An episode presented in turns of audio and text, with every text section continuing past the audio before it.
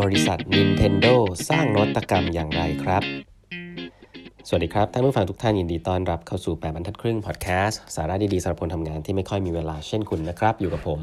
ต้องกวีวุฒิเจ้าของเพจ 8บรรทัดครึ่งนะครับครั้งนี้เป็น EP ที่ 1330 แล้วนะครับ ที่เรามาพูดคุยกันนะครับมีเพื่อนๆนะครับ สอบถามมาว่าผมไม่สบายหรือเปล่านะครับอ๋อใช่ครับ ช่วงนี้เป็นหวัดนะครับไม่ค่อยสบายเนาะแล้วก็ตอนอัดพอดแคสต์เนี่ย ก็รู้สึกเสียงแปลกๆ นิดนึงนะ ขออภัยทุกๆท่านล่วงหน้าไว้ด้วยนะครับแต่นี้ก็ใกล้หายแล้วครับหนังสือ Range เนี่ยมีเรื่องเกี่ยวกับเรื่องนวัตกรรมเยอะนะเรื่องของการรู้กว้างมีประโยชน์อย่างไรนะครับ ก็เราพูดถึงการรู้กว้างการพัฒนาตัวเองเนี่ยเล่าให้ฟังไปพอสมควรแล้วนะครับในตอนสองสาตอนแรกเนาะตอนนี้เขาบอกว่าไอการรู้กว้างเนี่ยมีผลต่อการพัฒนาตัวเอง แล้วก็การสร้างของใหม่ ๆ ในองค์กรด้วยนะครับเคสหนึ่งซึ่งซึ่งเขาเล่าให้ฟังน่าสนใจก็คือ Nintendo นะครับ ริษัท Nintendo เนี่ยคือปี 1 1889 นะฮะ Nintendo เนี่ยเป็นร้านไม้นะ เป็นร้านไม้แล้วก็ขายขายไพ่นะขายไพ่ปาจิงโกะอะไรอย่างเงี้ย คือเป็นร้านทำเกมอะเอาไว้ง่ายทำเกมนะ แล้วก็พอพวกปาจิงโกะไพ่อะไรทั้งหลายมันหายไปเนี่ยก็เริ่มปรับเปลี่ยนตัวเองนะครับ มาทำขายชุดอาหารสำเร็จรูปนะฮะ ขายทำมาทำธุรกิจแท็กซี่นะครับทำแล้วก็ไม่ค่อยประสบความสำเร็จเท่าไหร่นะฮะ ก็เป็นบริษัทเล็กๆ ในเกียวโตนะครับเด็กญี่ปุ่นที่ต้องการทำงานในบริษัทใหญ่ก็จะไม่ไม่ค่อยมองบริษัทแบบนี้เท่าไหร่นะครับทีนี้ประธานบริษัทเจ้าของบริษัทเนี่ยปี 1965เนี่ยตัดสินใจจ้างคนคนหนึ่งครับชื่อว่ากุนเปโยโกอินะฮะคนคนนี้เนี่ยเป็นบัณฑิตสาขาอิเล็กทรอนิกส์นะครับคนคนนี้เนี่ยจริงๆน่าสนใจคือเป็นคนที่มามาเปลี่ยนอะไรในในบริษัทค่อนข้างเยอะนะครับ เขาบอกคุณคุณโยโกอิเนี่ยมีงานอดิเรกหลายหลากหลายนะเป็นคนงานอดิเรกหลากหลายนะเล่นเปียโน เต้น ballroom ร้องประสานเสียงดำน้ำต่อรถไฟจำลองแต่งรถนะซึ่งแล้วก็อย่างหนึ่งที่ที่ชอบคือชอบเป็นนักประดิษฐ์นะครับทำสิ่งของซึ่งผมคิดว่าอันนี้คือ skill การทำ prototype นะคือชอบเอาของมานั่งต่อประดิษฐ์อะไรแบบนี้นะครับสิ่งหนึ่งซึ่งเขาได้มีทำการทดลองทำนะครับ ก็คือ เขาเนี่ยต้องบอกคุณโยโกอิเนี่ยไม่ได้เก่งเรื่องเทคโนโลยีนะครับ แล้วเขาก็พยายามจะเอานู่นเอานี่มาเอานู่นมาผสมกับอันนี้เอาอันนี้มาผสมกับอันนั้นอะไรเงี้ยคือเขาเป็นแนวทำของเล่นมากกว่านะเป็นแนวทำของเล่นมากกว่า ซึ่งสุดท้ายเนี่ยสิ่งหนึ่งซึ่งเเกิดขึ้นนะครับในในในบริษัท Nintendo จากคุณโยโกอิเนี่ยก็คืออเครื่องเกมอันหนึ่งนะครับ ซึ่ง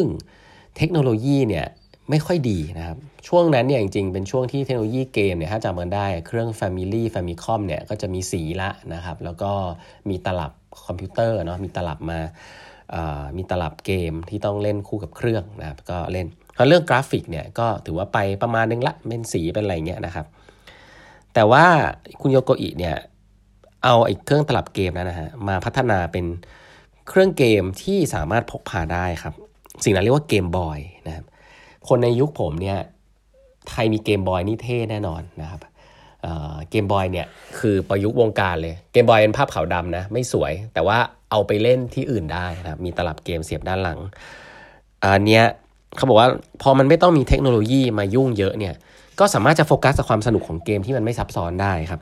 เกมดังๆที่เกิดขึ้นในเกมบอยเนี่ยมีเยอะแยะมากมายนะถ้าใครรู้จักเกมเตอร์ติสนะมาริโอแลนด์นะครับเกมเหล่านี้เนี่ยเกิดในเกมบอยซึ่ง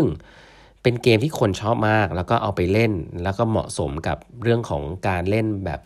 เคลื่อนที่มากนะครับ เขาบอกให้เปรียบเนี่ยก็เหมือนเกมบอยเนี่ยเป็นเหมือนกับ Sony Walkman ของวงการวิดีโอเกม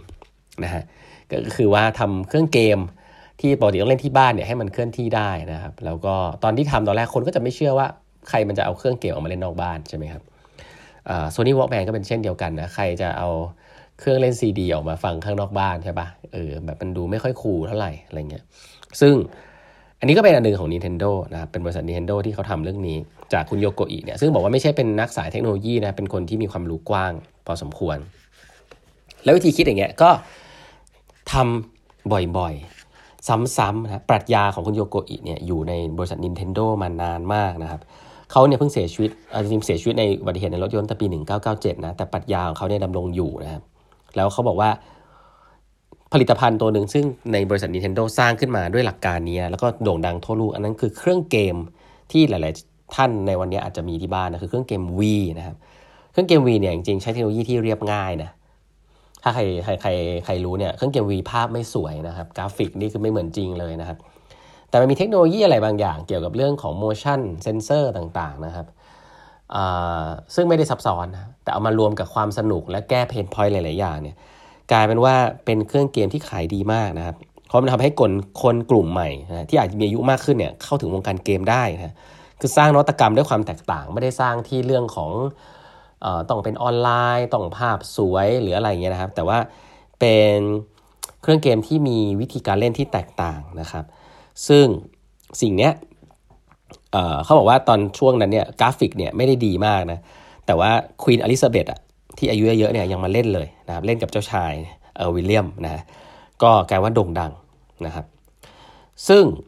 อันนี้มันมันก็บอกได้หลายเรื่องนะครับว่าเออการที่รู้กว้างนะครับรู้หลาย ๆ อย่าง รู้กว้าง ๆ แบบไม่เจาะลึกเนี่ยคุณโยโกอิเนี่ยเคยให้สัมภาษณ์นะฮะว่าผมไม่ได้มีความเชี่ยวชาญอะไรเป็นพิเศษนะครับ ผมรู้กว้าง ๆ ไม่เจาะจงนะ แล้วก็แนะนำกับคนหนุ่มสาวด้วยว่าอย่าไปเล่นกับเทคโนโลยีอะไรอย่างเดียว ให้เล่นกับอะไรหลาย ๆ อย่างนะเขาบอกจงอย่าเป็นวิศวกรนะแต่ต้องเป็นโปรดิวเซอร์นะเพราะว่า